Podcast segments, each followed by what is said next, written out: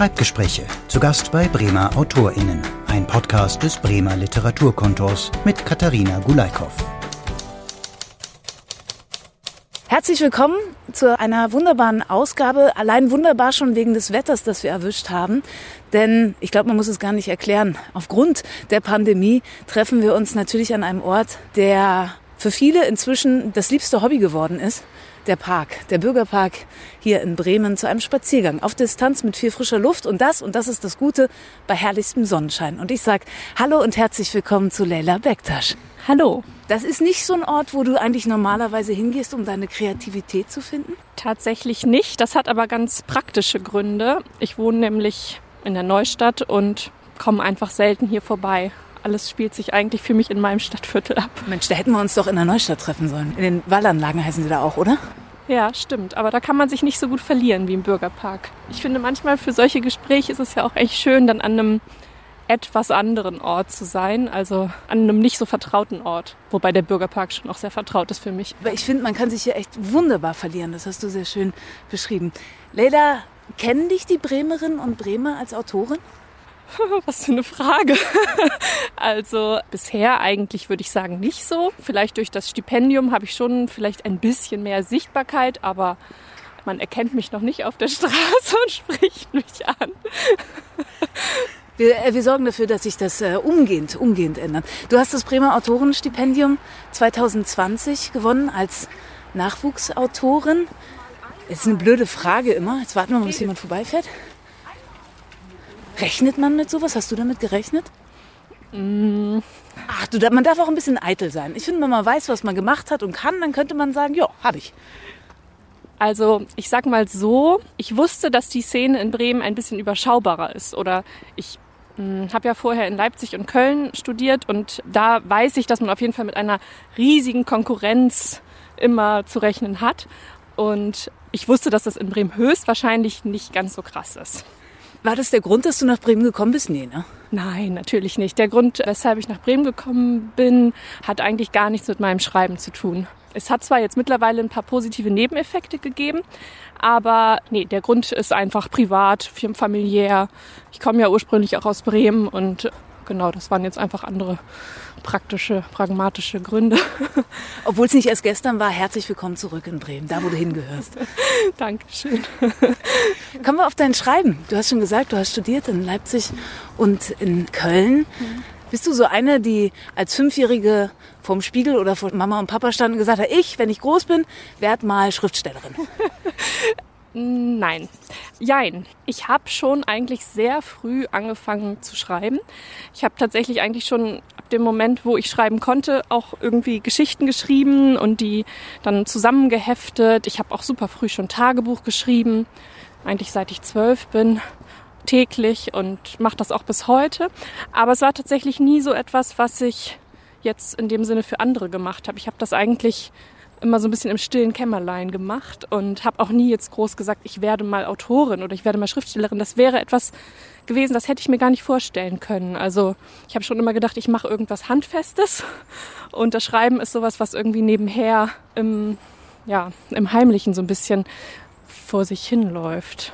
Mm, und Genau, ich habe dann später Literaturwissenschaft studiert, also Französische und Spanische in Köln und dann 2016 habe ich in Leipzig angefangen, literarisches Schreiben zu studieren. Das war eigentlich der erste Moment in meinem Leben, wo ich wirklich gesagt habe, okay, ich mache das jetzt und ich habe da wirklich auch im Alltag, sage ich mal, ein Zeitfenster für, wo ich das einbaue. Ich, ich stehe morgens auf und setze mich an den Schreibtisch und ich schreibe vor allem auch für andere. Wir passen hier einmal zwischendurch ja. auf, dass wir nicht von Fahrrädern überfahren werden. Das ist natürlich die Gefahr in so einem Park. Leipzig, also dein Schreibprozess hat sich verändert, als du gedanklich für Leute geschrieben hast. Und wie hat sich genau verändert?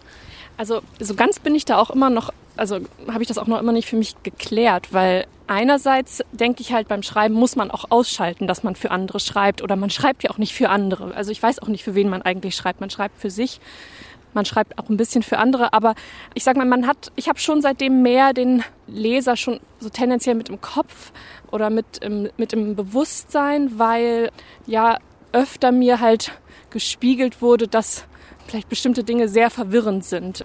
Und ich finde es nach wie vor manchmal schwierig, da so ein gutes Maß zu finden. Also wie viel Verwirrung darf ich auch dem Leser zumuten? Wie viel darf man allgemein dem Leser zumuten? Das sind Fragen, die ich mir erst seitdem überhaupt stelle, seitdem ich dort das Studium angefangen habe. Und ähm, klar, dann gibt's aber natürlich auch die technische Seite, dass man ganz einfach, dass ich dort einfach gemerkt habe, wie viel man daraus mitnimmt, wenn man in so einem Werkstattgespräch über den eigenen Text spricht, aber auch über die Texte der anderen. Es ist sowieso einfach eine total verrückte Situation, dass man da mit Leuten in einem Raum sitzt, die man eigentlich überhaupt gar nicht kennt. Aber ja, dann liest man deren Texte, die ja total intim sein können und lernt diese Leute halt über deren Texte kennen, was irgendwie schön ist. Also mir hat das sehr viel Spaß gemacht und natürlich waren diese ersten Werkstatterfahrungen auch wahnsinnig intensiv und also an meine erste Besprechung erinnere ich mich noch sehr, sehr intensiv. Ich würde noch mal reingehen. Du hast was ganz Schönes gesagt, dass man sich anfängt vorzustellen, dass deine Leserschaft dich auch verstehen soll. Wir beim Radio sagen, geh von der größten Dummheit deiner Zuhörerschaft aus. Nicht, dass wir denken, dass die alle dumm sind, die uns zuhören, aber damit man so die Bandbreite kriegt zwischen was ist an Vorwissen schon da. Kann man das vergleichen in der Art und Weise oder ist das zu banal ausgedrückt? Eigentlich liegt es mir sehr fern, so an, sag ich mal, eine Zielgruppe oder an ein mögliches Publikum oder an eine Leserschaft zu denken. Also eigentlich ist es, glaube ich, besser, das auszublenden, wenn man schreibt, weil man dann einfach Kompromisse eingeht. So, das ist mein Gefühl dazu. Aber klar, man muss sich schon auch fragen, kann man bestimmte, auch vor allem so kulturelle Dinge voraussetzen? Oder kann man bestimmtes Wissen voraussetzen? Das ist schon eine große Frage, die ich mir oft so stelle. Bei kulturellen, da muss man natürlich nachfragen. Das Stipendium hast du für einen Roman bekommen, wo es um eine deutsch-türkische Familiengeschichte geht. Ich glaube, bei mir müsstest du ganz weit unten, weil meine türkischen Vorerfahrungen relativ gering sind. Wäre ich so ein Paradebeispiel zu sagen, okay, jetzt erklären wir ihr mal erstmal, was Familienleben in der Türkei oder in türkischen Familien bedeutet. Das kann sein, aber ich weiß nicht. Also dann gleichzeitig wehre ich mich natürlich auch dagegen, jetzt so sage ich mal so eine Erklärerin zu sein. Ne? Also ich beschreibe natürlich bestimmte Dinge, mit denen vielleicht der eine oder die andere mehr anfangen kann oder weniger. Aber ich würde jetzt, glaube ich, nicht so von Grund auf neu erklären wollen. Also es ist auch was Sprachliches natürlich. Also es gibt einfach bestimmte Verwandtschaftsbezeichnungen zum Beispiel für Onkel, Tante, mütterlicherseits, mütterlicherseits väterlicherseits. Das habe ich jetzt erstmal im Türkischen gelassen. Aber ich könnte mir auch vorstellen, das ins Deutsche zu übersetzen und dann einfach Onkel zu schreiben. Das, das sind so kleine Beispiele. Wie heißt es auf Türkisch? Also Onkel gibt es halt einmal die väterliche Variante und die mütterliche Variante. Also wenn es der Bruder des Vaters ist, dann ist es ähm, der Amja. Und wenn es der Bruder der Mutter ist, dann ist es der Daye. Aber das ist ja total praktisch, ne? Da könnte die deutsche Sprache ja wirklich noch ein bisschen was von sich abschneiden. Man würde sich viel Erklärung sparen, wenn man einen festen Begriff hat. Okay, auf solche Kleinigkeiten, die dann doch groß sind, achtest du natürlich. Magst du ein bisschen was über die Geschichte erzählen, wo wir gerade bei deinem Roman sind? Ja, also es ist eigentlich nicht eine Geschichte. Es sind eigentlich sehr viele Geschichten. Und ähm, das ist das erste Mal, dass ich an einem größeren Projekt arbeite. Und das setzt sich aber, muss man sagen, eigentlich aus vielen einzelnen Projekten zusammen. Also ich habe jetzt, ähm, das meinte ich vorhin ein bisschen mit Nebeneffekt. Der Nebeneffekt, dass ich in Bremen bin, der besteht darin, dass ich im letzten Jahr und auch zum Teil noch in diesem Jahr Interviews geführt habe mit Familienmitgliedern und ja, so innerhalb meiner Familie einfach so ein bisschen Recherche quasi betrieben habe. Und ich habe diese Interviews ähm, aufgezeichnet, transkribiert und nicht nur aus dieser Idee, also ich bin eigentlich schon vor drei Jahren, als ich aus Leipzig wegging, dann mit der Idee so ein bisschen vom Institut weggegangen, einen Familienroman zu schreiben, weil ich einfach festgestellt habe, dass ich gerne über meine Familie schreibe. Es ist, fällt mir irgendwie leicht oder es gibt einfach einen großen Schatz an Geschichten, der sich da irgendwie auftut und Genau, und dann habe ich halt ähm, davon ausgehend halt angefangen, erstmal überhaupt so Geschichten zu sammeln. Und jetzt bin ich so dabei, das quasi in ein großes Projekt zu bringen. Und das ist nicht einfach, weil ja, es einen wahnsinnig langen Zeitraum überbrückt und also es gibt halt die Erzählerin Aleph. Aleph hat eine deutsche Mutter und einen türkeistämmigen Vater und sie trägt quasi die Geschichten zusammen von beiden Seiten, also sowohl von der deutschen Seite als auch von der türkischen Seite. Und ich fand halt interessant, dass es viele Parallelen gibt auf, von diesen, auf diesen beiden Seiten. Das war so meine ursprüngliche Idee. In welcher Hinsicht parallel? Also Erfahrungen, also Fluchterfahrungen, aber auch äh, Verlusterfahrungen, also zum Beispiel der Verlust eines Elternteils, was damit einhergeht, traumatische Erfahrungen, Migrationserfahrungen, jemand geht weg, was passiert mit denjenigen, die zurückbleiben, was passiert mit denjenigen, die gehen, auch vor allem so innerlich halt. Du hast schon gesagt, die, die Familie ist riesengroß, da eine Struktur reinzubringen. Wie machst du das? Gibt es dann so eine Riesenwand und da sind die Querverbindungen aufgemalt und die einzelnen Personen niedergeschrieben? Machst du es genau so? Nee, ich, ich arbeite überhaupt gar nicht visuell.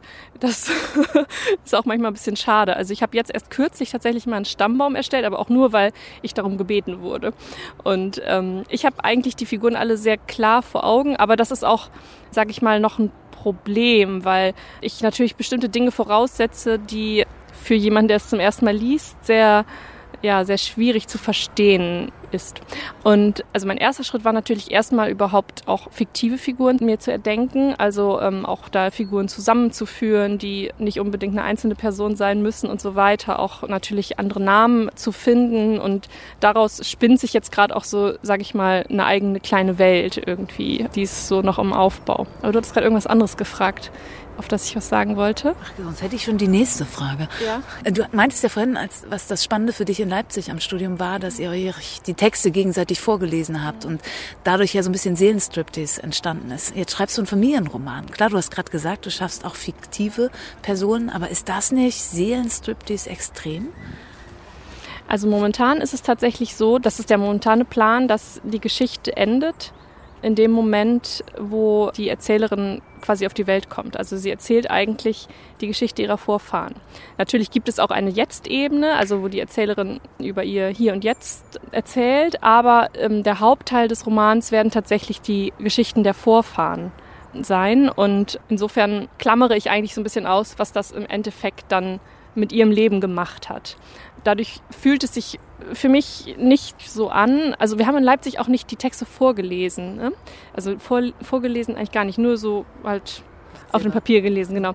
Klar, eine gewisse Grundscham ist immer irgendwie da, wenn man was veröffentlicht oder wenn man was anderen zu lesen gibt. Aber das ist tatsächlich auch was, was sich in Leipzig so ein bisschen, sich für mich in Leipzig so ein bisschen ritualisiert hat, dass man einfach, ist halt einfach so.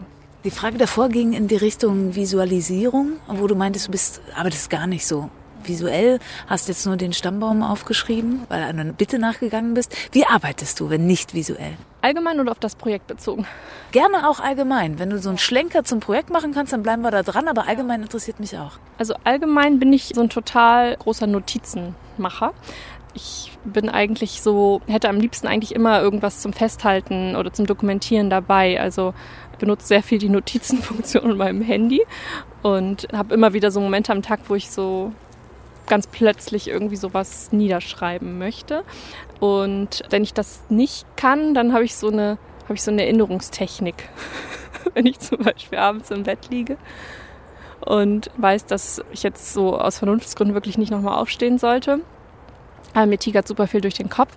Dann versuche ich immer, mir abzuspeichern, die Gedanken unter einem Stichwort und dann gebe ich diesem Stichwort eine Zahl und die Summe merke ich mir dann. Also wenn ich zum Beispiel einschlafe mit der Zahl 4, dann habe ich vier Stichworte am nächsten Tag, die ich dann so zu Papier bringe. War das verständlich? Absolut und faszinierend. Also eher so mathematisch rangegangen. Das klingt nach richtiger Struktur. Das klingt nach, was man in so Denkprozess-Workshops lernen kann. Okay, mathematisch, okay. Ich würde wahrscheinlich am nächsten Morgen aufwachen mit einer 3, 7 und 8 und habe vergessen, ob das Ablaufdatum der Milch ist oder was ich mir merken wollte. Das ist spannend. Kommen wir noch zu deinem Schreibprozess. Du hast auch vorhin schon kurz so angehaucht, dass du dir im Rahmen des Studiums so eine Struktur gegeben hast, also an den Schreibtisch zu setzen und so Arbeitsmomente. Jetzt klingt das das im Bett nach, dein Kopf steht nicht wirklich still. Wie ist denn dein Arbeitsprozess? Ja, mein Kopf steht eigentlich nie wirklich still und ich habe früher super viel abends gearbeitet, halt auch in dieser Zeit, wo ich eigentlich hauptsächlich dann andere Sachen gemacht habe und das Schreiben immer so nebenher irgendwie lief. Dann war oft abends so ein Moment irgendwie, wo ich oft dann auch bis spät in die Nacht hinein geschrieben habe und dann morgens, sofern das Studium und so weiter das zuließen, irgendwie dann noch länger schlafen konnte.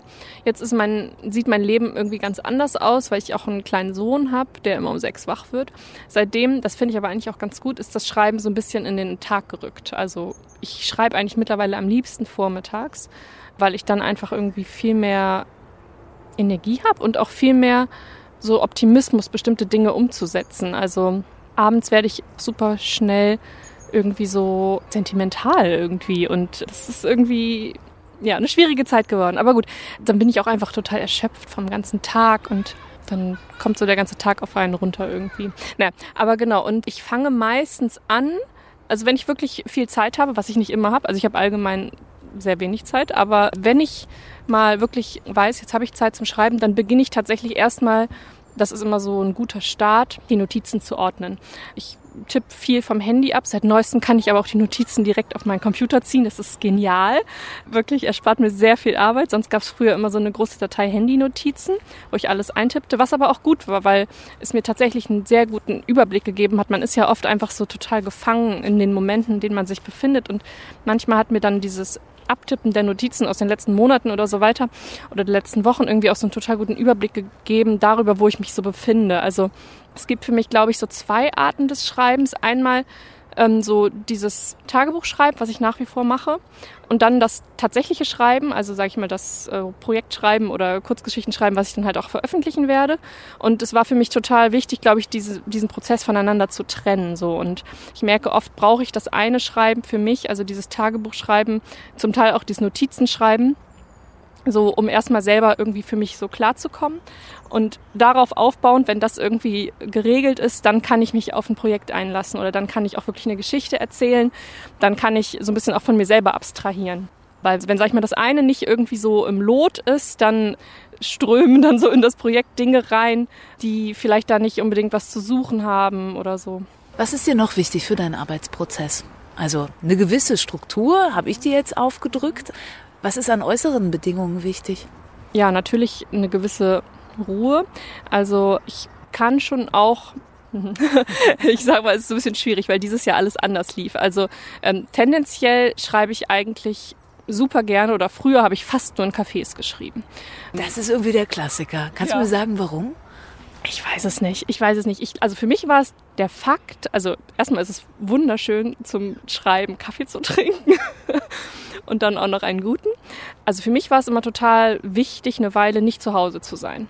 Das war früher. Also mein, mein, sag ich mal, heimischer Schreibtisch, der hat mich immer irgendwie, der hat mich nicht auf neue Ideen gebracht. Und dieses unter Leuten sein und trotzdem so in gewisser Weise anonym oder unbemerkt sein, das war, also finde ich eigentlich nach wie vor total schön und ja, ich weiß auch nicht, es gibt einem auch so eine gewisse Struktur, weil, äh, jetzt sind wir wieder beim Thema Struktur, weil ähm, wenn ich morgens aufstehe und mich direkt so quasi an meinen Schreibtisch sitze, dann war ich auch nicht draußen. Und ich finde auch so diese Bewegung oder auch einfach mal Tapetenwechsel, Raumwechsel ist total wichtig.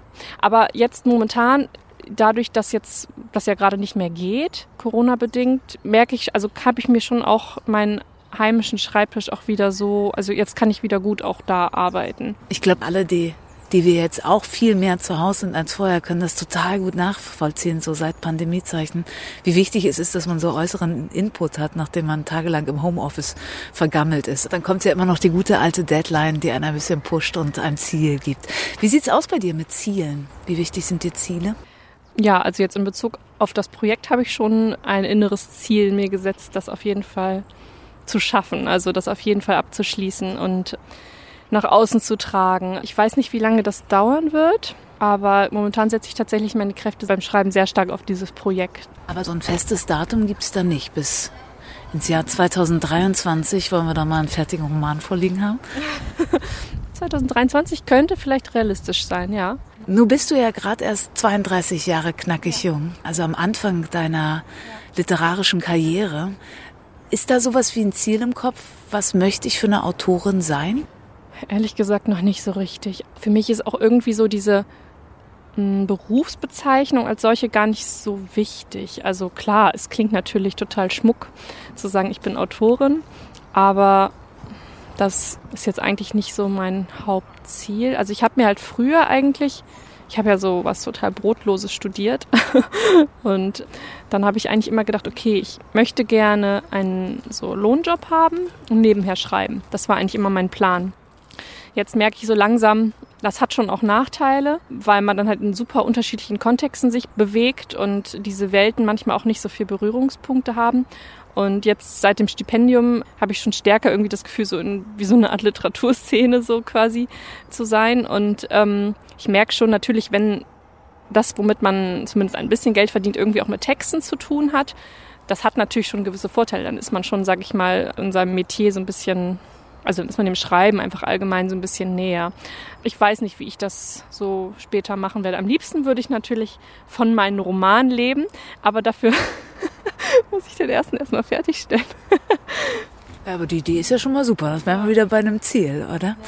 Also wenn ich so ganz frei wählen könnte, unabhängig von allen Gegebenheiten, würde ich am liebsten für jeden Roman an einem anderen Ort leben und fast reportagenmäßig dann quasi auch immer über die Erfahrung an anderen Orten irgendwie dann auch die dann da auch einfließen zu lassen. So, das so, so ein bisschen so ein, so ein vagabundierenden Lebensstil und nebenher schreiben. Das wäre so meine persönliche Idealvorstellung. In der Vorbereitung habe ich gefunden, du warst in Mexiko im, im Studium ne, und hast da auch einen Erfahrungsbericht verfasst. Den habe ich gelesen, war spannend. Ich hatte sofort Lust, loszufahren. Also das wäre die Richtung, was es sein soll, neue Einflüsse auch in deine literarische Arbeit dadurch wahrscheinlich einfließen zu lassen. Ne? Das ist lustig, dieser Erfahrungsbericht dass der immer noch so an den ersten Stellen kommt bei Google. Ne? Das ist echt verrückt. Ja, also definitiv. Ich weiß auch nicht. Das ist auch ein totales Klischee, genau wie das mit den, mit den Cafés, dass man auf Reisen halt irgendwie Ideen sammelt und so. Aber das kann ich für mich total bestätigen. Also ich, ich habe einfach das Gefühl, auch man, man wird auch einfach, also ich werde wie eine andere Person und ich, ich, ich, ich schlüpfe wie in so ein anderes Gewand und ich schreibe dann auch gerne so auf anderen Sprachen, also probiere das so aus. Also ich schreibe jetzt nicht wirklich längere Texte oder so auf Spanisch oder so, aber ich sage mal so, allein schon so kürzere Sachen auch zu lesen also lesen tue ich schon auch längere Sachen, aber dann auch kürzere Sachen, auch zum Beispiel in einer anderen Sprache zu, aufzuschreiben und so, ist, ähm, ich weiß auch nicht, es gibt einen ganz anderen Blick auch auf die eigene Sprache. Und ich habe in Mexiko eigentlich so richtig richtig viel wieder angefangen zu schreiben. Ich habe so in der ganzen Jugend, also als ich noch in der Schule war, immer viel geschrieben und dann, als ich dann angefangen habe zu studieren, gab es so ein bisschen längere Pause.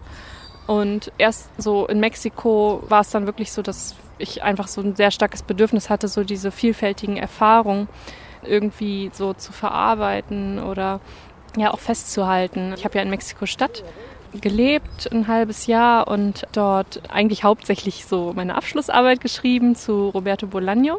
Und genau, aber irgendwie hat mich die Stadt eigentlich dazu angeregt, selber auch viel mehr eigenes dann tatsächlich zu schreiben. Also das Wissenschaftliche lief dann immer irgendwie noch so nebenher, aber ich habe schon noch sehr viel eigenes dort angefangen wieder zu schreiben.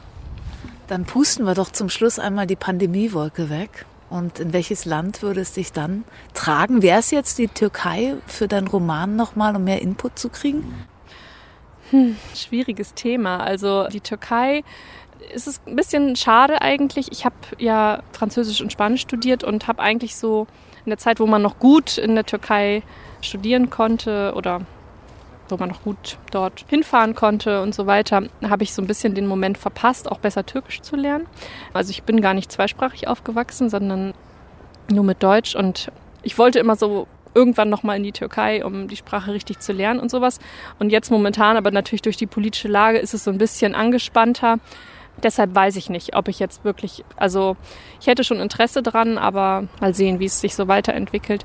So prinzipiell bin ich schon total Lateinamerika bezogen, also ich liebe einfach so diesen ganzen Kontinent und da würde ich schon gerne auch noch mal eine Weile leben, aber es könnte auch Südeuropa sein. Vielleicht auch die Türkei, Izmir-Region. Das Fernweh ist auf jeden Fall geweckt. Leila Bektasch, ich danke dir vielmals. Jetzt könnten wir eigentlich, wo wir bei so vielen Sprachen und Ländern waren, könntest du, also ich nicht, eine vielsprachige Verabschiedung uns mitgeben. da wird der Kopf geschüttelt. Gut, dann lass uns einfach noch eine Runde spazieren gehen. Lust? Mhm. Ja? Ja. Okay.